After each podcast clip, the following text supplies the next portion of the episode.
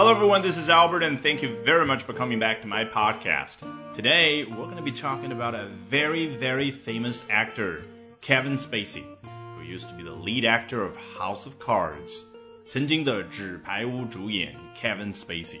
大家好，今天我们首先来看一下 The Independent 英国的媒体是怎么说的。Kevin Spacey's first movie, since multiple people came forward with sexual assault allegations against the actor, made just $126 at the box office on its opening day. 大概意思已经出来了就是 Kevin Spacey 的首部电影，然后呢，在他首映的那一天 on its opening day， 一共拿下多少票房？ Made just $126， 只是赚了$126括号里面还补充说明了一下是98英镑因为这是英国媒体，人家要帮助英国读者有个大概的概念是多少钱。那另外一方面呢，也帮助我们了解了一下现在英镑已经跌到什么程度了，对不对？好， made 就是 make 这样的小词就可以表示赚多少票房，这是第一点。第二点是什么呢？最为关键的 Kevin Spacey's first movie 后面这一长段 since 一直到 against the actor 其实都是什么？都是补充描述究竟怎么是 Kevin Spacey 的首部电影呢？原来是自某个事情之后的首部电影，所以你发现没有，总体上的感觉就很清晰了。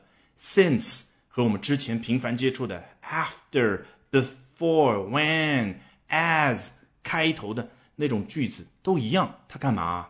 就是补充描述一下之前的那一部分主语也好还是其他的部分也好。那究竟这一部分补充描述的细节是什么呢？ Since multiple people came forward with something， 首先要讲一下 multiple 我记得之前有一期当中提到过的，很多时候我们中国学生口语当中要去表达多个的时候都用不上 multiple 这个词他会用 a few， 用了之后呢又觉得很奇怪，那用 a lot 又很奇怪，那是多很多个的意思。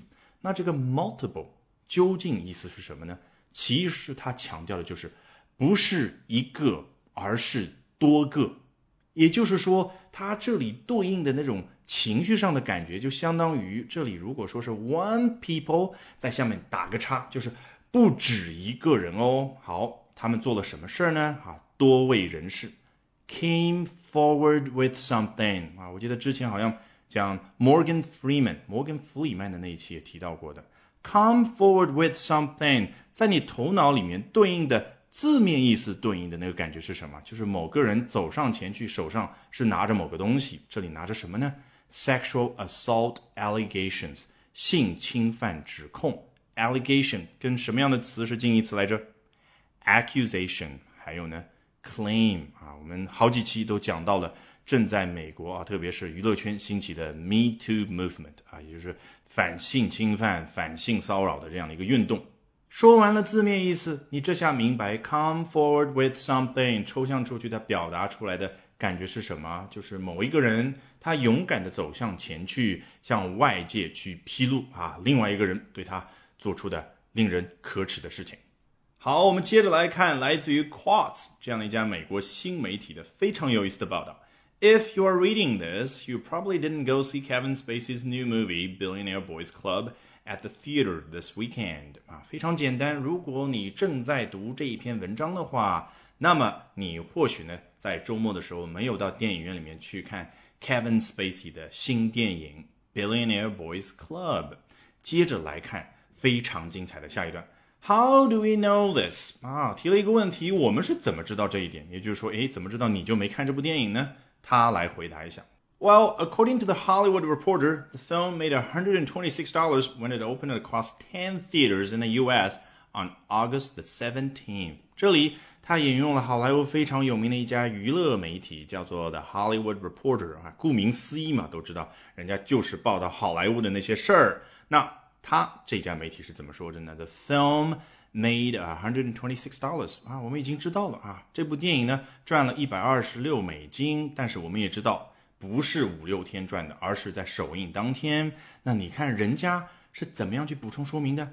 When it opened across 10 theaters in the U.S. on August the 17th. 当8月17号的时候，它在美国的10家电影院首映的时候，还记得我们刚刚看到 since 的时候说什么来着？它和 after, before, when 给我们带来的感觉是一样的啊，看似好像是跟我们说当什么什么事儿发生的时候 ，the film made $126。其实说白了就是英文当中那种事后补充说明的感觉的一种体现。那接着往下讲之前，我们当然要再强调一下 open 这个词。你看这里是动词，某个电影 opened across 10 theaters 就可以表示这部电影它首映了。那之前 The Independent 怎么说的？ On its opening day， 在它首映的那一天，那个 opening 是形容词。接着往下看$126， 你看之前他已经说了 The film made $126， 这边他把每一个数字啊全部拼了出来，然后呢还分成了两句， 126 是一句， 126， 然后 dollars 单独一句。为什么？就是强调一下，哎，你没看错，是$126。 In other words, the film grossed about $12 per theater， 换句话来说呢，这部电影啊，每一个电影院赚了差不多$12啊！我觉得到这里大家就明显感觉出来了啊，这个 Quartz 有一点过分了啊，有点落井下石的感觉。那 gross 从我们学英语的角度来说，还是要强调一下，它相当于什么呢？比之前那个 made 啊稍微高级一点，对不对？但是意思是一模一样的。一部电影赚多少钱了，就可以用 gross 这样的一个动词。That's roughly the price of one movie ticket in the U.S. nowadays. 啊，这个$12每一家电影院究竟是什么样的一个水平呢？这里他还解释了一下啊，这在美国现在差不多来说就是一张电影票的价格。那这票房可不是一般的惨淡啊，也就是说首映的那天晚上呢，那一天呢，啊，平均每一个电影院只有一个人看了这部电影。So, in total, approximately 10 actual human beings paid to see Billionaire Boys Club in a movie theater when it came out on Friday. 啊，我们怎么样？先把 when it came out on Friday 去掉，啊，反正知道是挂在后面补充描述的。看前面 ，so in total 啊，所以的话总共加在一起 ，approximately 10 actual human beings 啊，我都能够想得出来，这个记者在说。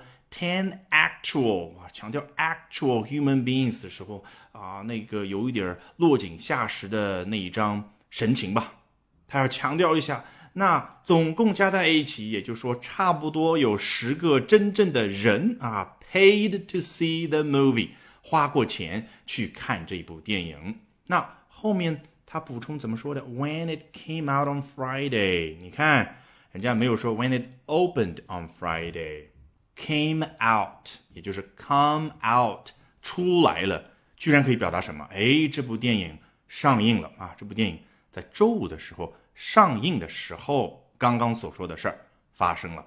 那我可以负责任的告诉你，这个 come out on Friday 绝对可以在你口语当中去使用。事实上啊，如果不是这里学到的话，你别觉得啊，你跟一个外国朋友聊天说，哎呀，你不知道现在有一个新的美猴王的电影出来了啊，这个出来了中文好说呀，啊，上映了好说，你英文怎么说？